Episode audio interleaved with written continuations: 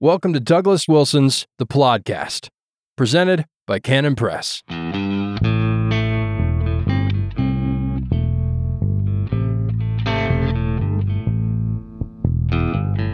Yes, God.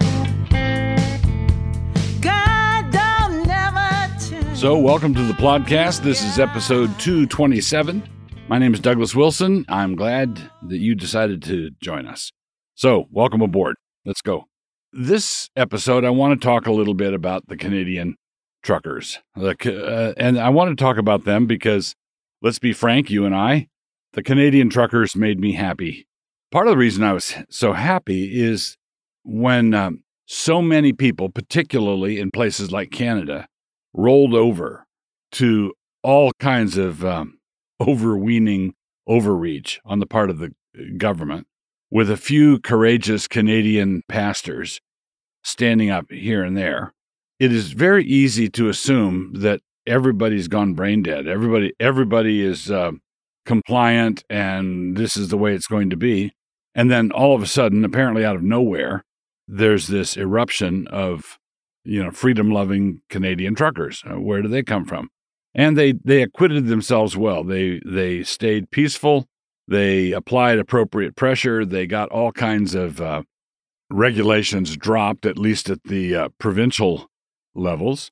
Uh, Justin Trudeau cracked down on them, declared the uh, emergency uh, uh, sort of assumed emergency powers, cleared out the streets of Ottawa, sent them home, and then almost right away dropped the emergency powers, indicating that this was not the show of strength that it, it, it might have looked like to some.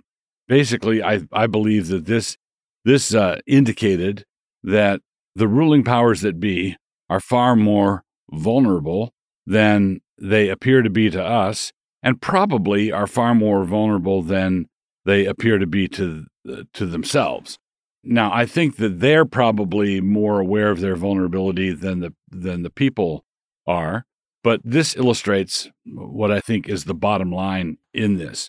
What we're seeing is a political seismic shift when it comes to practical politics.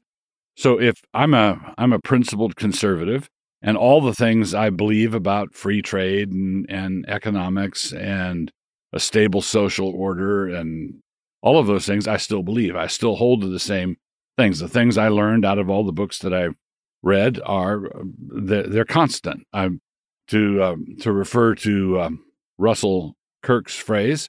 These are the permanent things. I still hold to the permanent things, but the advocates of the permanent things used to be in uneasy alliance with, let's say, the Republican Party. And the, someone has said that there are two parties in Washington. There's the evil party and the stupid party. So there are there have been many many Republicans who have not gotten the memo, who who aren't conservative, they're not principled in any way, and yet you could hunt around and find principled conservatives holding office here and there, or working on staff with somebody here and there. So what this means is you had principled conservatives in a pragmatic alliance with people who didn't who didn't understand the basic principles, right? Uh, what we're seeing is not an erasure of conservative principles. We're not seeing conservative principle uh, cons- uh, principled conservatives go away. They are, have not disappeared. What's happening in this seismic shift is that there is a realignment of what the pragmatic alliance is. There's a it's a different pragmatic alliance. So the fundamental collision point over the next few years, and I think we've seen it over the last few years, is a collision not between left and right, not between Tories and Labor in in the UK or Republican and Democrat in the United States. It's not between left and right anymore. I think it's between ruling class and ruled, the ruling class and ruled. And I think that this is what lies behind Brexit. I believe that this is what lies behind the revolt that resulted in the election of Donald Trump to the presidency. And I believe that this is what lies beneath the whole phenomenon of the Canadian truckers. And now, as we're recording this, the American convoy of trucks left California, I think it was yesterday as we're recording this, and we will see what happens when they get to DC. I hear that the plan is to clog the beltway, but we'll we'll see what happens. So this is a showdown, not between left and right, not between principled conservatives and principled liberals, but between people who are in charge and running the show, often quite badly, and people who are paying the price for things being run badly. It strikes me that the pragmatic alliance that principled conservatives are making now aligns them with this populist revolt. Now, populism isn't necessarily conservative, populism isn't necessarily good. But in this case, our diseased kleptocracy, our diseased ruling class, uh, has done an awful lot of damage up there. And they've done an, an awful lot of damage to the people that they are responsible for. And so, consequently, it has come time where people are kicking. And that's what I think we're seeing. So, as we continue with the podcast, episode 227, we're studying the sins mentioned in the Greek New Testament, and we've given this study the fancy name of hamartiology. And here we are. So, our word for this session is eklanthanomai, eklanthanomai, which means to forget. This is a hapax, which means it only occurs once. This, this one occurrence in the New Testament is found in Hebrews. Hebrews 12:5 says, "And ye have forgot the exhortation which speaketh unto you as unto children. My son, despise not thou the chastening of the Lord, nor faint when thou art rebuked of him." Hebrews 12:5. This usage highlights a scriptural point which we often forget, ironically. We tend to think that forgetting to do something that we were obligated to do constitutes an excuse, or at least part of an excuse. If a teenager is told to make his bed and is later asked about it by his mother, he often thinks that it is sufficient to say, But mom, I forgot. Like that makes it better. In scriptural terms, this would not be something that ameliorated anything, but rather it would be an additional offense. Not only did you not make your bed, you also forgot that I told you to make the bed. That's an additional offense. So, in our verse here, the person or persons being exhorted are failing or fainting under the Lord's chastisement precisely because they have forgotten something that should be an encouragement to them. Okay? When we're being disciplined by the Lord, never forget that you are his child. God doesn't spank the neighbor kids. So, the fact that I'm under the chastisement of the Lord should be an encouragement to me.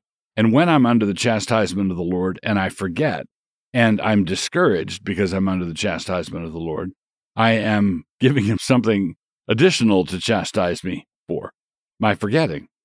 We are charged to remember. This is part of our essential spiritual duty. Remember the Lord your God. Remember the Sabbath day to keep it holy. Remember that God delivered you out of the land of Egypt.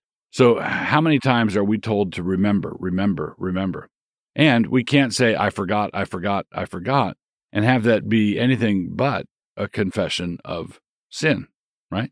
So, there's the word eklanthanomai, which means to forget. God.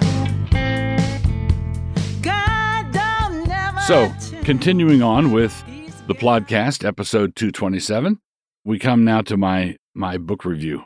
This book was an odd kind of encouragement, and it was by a gent named Friedman, and it it's called The Storm Before the Calm. The Storm Before the Calm.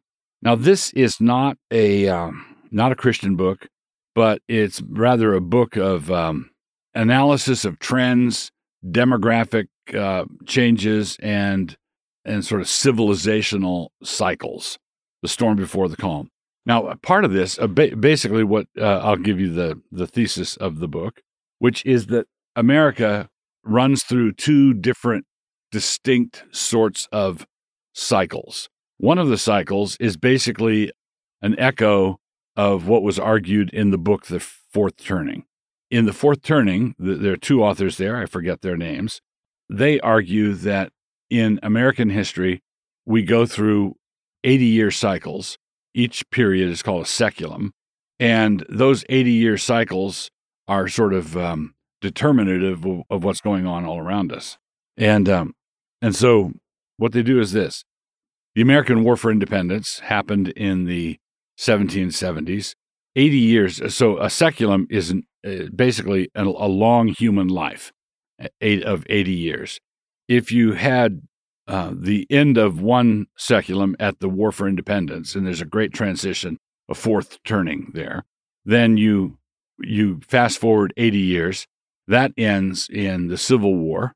If you fast forward 80 years from that, that ends in the Second World War.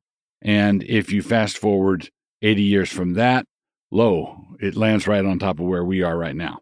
So that's each saeculum. And each, so the War for Independence, the Civil War, the Second World War, and what we're going through right now is a crisis period, the fourth turning. And, and those authors divide each 80 years up into four quadrants, the sort of the, uh, the heroes of the, who brought us through the crisis. Then there's an awakening, then there's an unraveling, and then there's another crisis. So that's the that's one cycle, and that's in the fourth turning. And this uh, book by Friedman argues that that is a real thing. That's a, a, definite thing. But he also argues that there's another, you might say, um, more economic kind of thing going on, which is a, a 50 year cycle. And this book, The Storm Before the Calm, argues that we are having the um, the crisis point of both of these cycles landing in the same period of time, which would be the 2020s, this the decade that we're in. So he's arguing that we are in the middle of our tumultuous time. We're in the middle of our storm, and it's a storm that's entirely predictable and it's going to pass. It's not going to go keep it's not going to go forever and ever. This is the storm before the calm. And he and he is a it's a very good analysis of of how we, when we're in the middle of a crisis like we are now, it's very easy to forget all the previous crises, all the previous troubled decades.